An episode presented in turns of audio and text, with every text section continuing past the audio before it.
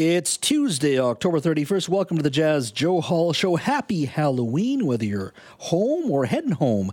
Thanks for joining us on the show today. A reminder as well to take extra caution out there on the road with many trick or treaters out there.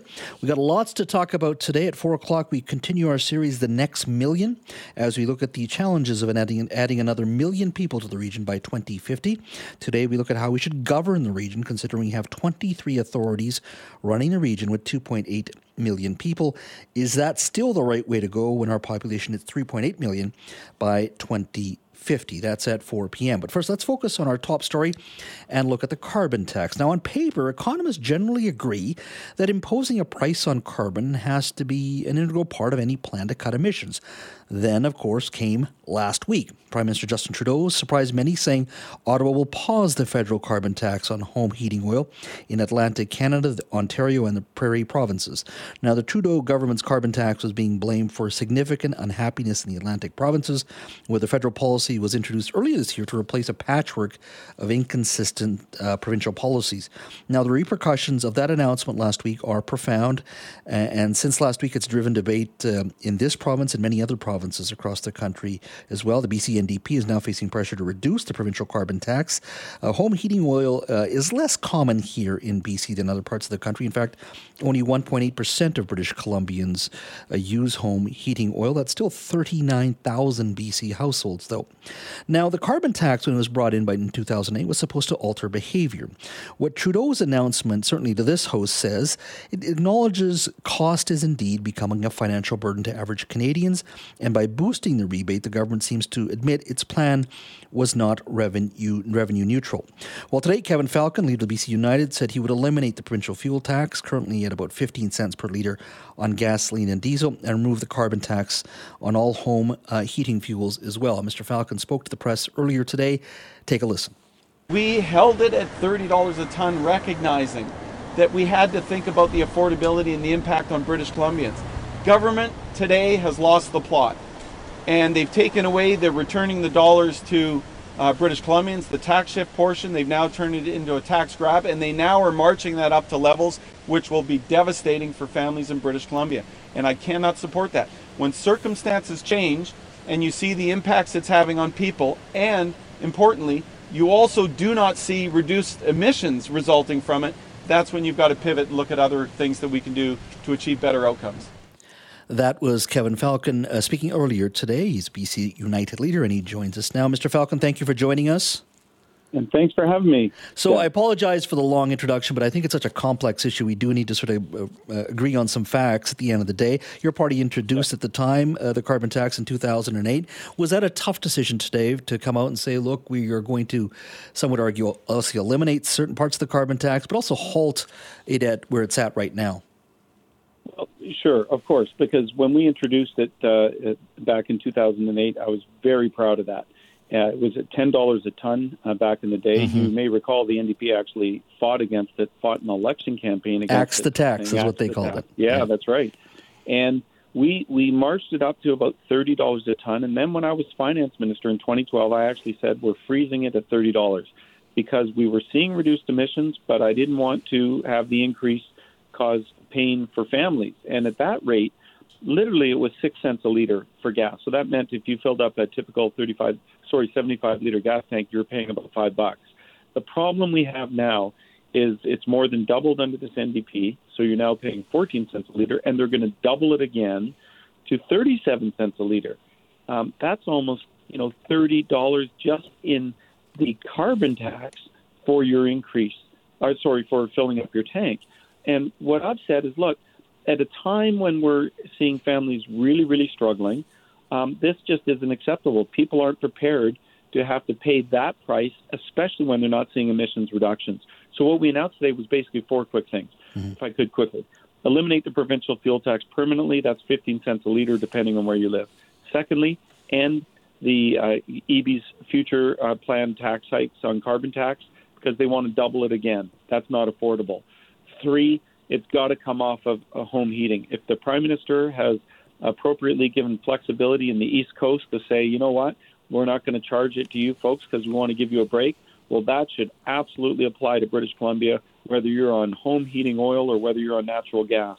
got to be a level playing field. And finally, uh, we've also said the carbon tax should not apply to our farmers, ranchers, and agricultural sector because that's driving up the cost of food that we eat off our plates and we buy in grocery stores. So all four of those things would make a dramatic tax relief for a lot of British Columbians. Okay, and I understand where you're coming from there. Now, when I said the, off the top here that you know economists would generally agree that you impose a carbon tax, it's part of the integral part of, of, of cutting emissions, which would mean changing behavior. In the last two weeks on this show, we did a segment on General Motors not being able to hit their 400,000 EV target for 20, mid 2024, where basically they're saying that we we we are selling EVs, but at a much slower pace because the folks that who can afford the sixty seventy thousand dollar EVs have already bought them, and the uptick now it's a lot slower. Yes, they're increasing, but at a much slower pace. So we're not going to be able to hit our targets. At the same time, you have Exxon and Chevron both doubling doubling down, purchasing other fossil fuel companies. I think the purchases combined were about 120 billion dollars. In other words, fossil fuel companies are betting on fossil fuel companies. We know um, climate change is real. So, it, based on that context, in regards to carbon tax, was supposed to change behavior. A, do you think it's changed behavior? And two, why not just eliminate carbon tax? Because if it's many people would argue it's not changing behavior. Technology is what we should be focusing on, not the behavior side. Yeah, well, I was asked this question at the press conference. They said to me, you know, Kevin, if two years from now there's a federal election and the government of the day uh, says we're getting rid of the carbon tax, what does that mean for BC? And I said, listen, I'm not going to allow us to be disadvantaged. I mean, the only jurisdiction that at that time we'd be paying almost $100 a ton in carbon tax, mm-hmm. I'm not going to be the only jurisdiction having our residents pay carbon tax. So if it goes federally, it goes provincially. And I'll tell you this it's not because I don't think carbon tax can be part of a solution for dealing with climate change. But I can tell you this it can't be on the backs of British Columbians. Right now, you've got people literally, I hear this from the grocery stores. People are buying far less vegetables and buying far more processed food to try and save costs for their family. You've got seniors that are having to make decisions about, you know, um, w- whether they can afford a meal. They're literally going to food banks now trying to, to make ends meet. And in that climate, you cannot have a government that says, we don't care. We're just going to continue to ratchet up the cost of, of carbon tax, which is what the provincial NDP is going to do. They want to double it again in the next seven years. It's not acceptable. I Can't just want to I want to I want to confirm this uh, from you at this point. If Pierre Poilievre is elected Prime Minister of Canada in the next federal election and he kills the carbon tax, would you kill the carbon tax here in British Columbia? Yes or no? Yes. You yes. would just kill it. Yes. Uh, where would you find the revenue? Next year, the carbon tax is expected to hit almost $3 billion in revenue, actually, a little bit over $3 billion in revenue for the provincial government. You still have significant healthcare uh, demands, you have uh, significant demands on post secondary and primary education. Where would you find the $3 billion? Well, first of all, it's an excellent question. First of all, you want to get it by growing the economy growing the economy by having the private sector grow, having the confidence to know that this is a place you want to invest dollars, create jobs, build futures, raise a family. And what's happening now is we've had 29 new or increased taxes under this NDP government. And I think it's really important for your listeners to know this. Forget what I say. Just look at the results. We've become, whether we like it or not, the media has reported this, the most unaffordable province in the entire country. Mm-hmm. We have the highest home prices in North America the highest rents in Canada, the highest fuel taxes in North America. Mm-hmm. These are not good results, and they're the results of governments constantly adding more costs onto taxpayers, uh, whether they do it directly or indirectly. So, what do I do? I say let's grow the economy, reduce the cost for British Columbians. We can do that. We've done it before. Let's do it again.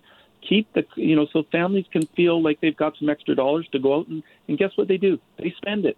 They go out and they buy cars and they'll go out for family dinners, and we get that back in the taxes in a growing economy. So we can't lose sight of that reality. This government, frankly, has lost the plot. Mm-hmm. Uh, final question: uh, the it was the carbon tax was brought in under Gordon Campbell in 2008, as you said. Uh, you now said if uh, the federal government kills it, you would kill the carbon tax here in British Columbia. Is that safe to say that it was probably a mistake to, to, to head in this direction in the first place? No, because I actually would argue that the carbon tax was very effective, especially in the early years before this government started really cranking it up. You know, we had public support, uh, we were getting emissions reductions. Uh, the New York Times wrote about it and said, yes, they, you know, there's there's an example of a success that can work. But remember, anytime you do these kind of things, you have to do it in the context of what can people afford. You have to bring the public along with you. You can't just say, okay, that's it. We're not going to make it a tax shift anymore, as the NDP did. We're going to now take it all into the province and take that, and then we're going to keep cranking it up on you and pretend that we're going to give you these tiny rebates that don't come close to the net cost that it's costing you and your family and pretend that that's somehow solving the problems. It's not. And the public's caught on to that and they're not going to support it anymore. The original carbon tax, I would argue, made sense. It was fair, it was balanced, it was not unreasonable, and we enjoyed public support for doing it. I think where we've ended up today, as I said earlier, governments have lost the plot, and we've got to get back to saying to British Columbians, we're going to do big, great things for the climate, and we will. I can't wait till we roll out our climate policy. But on the other hand, we've got to make sure that it's not on the back of the uh, citizens of this province that are seeing continued growth in emissions while they're continuing to pay uh, unaffordable amounts of tax. Kevin Falcon, thank you for your time today. Really appreciate it. No problem. Thanks for having me, Jess.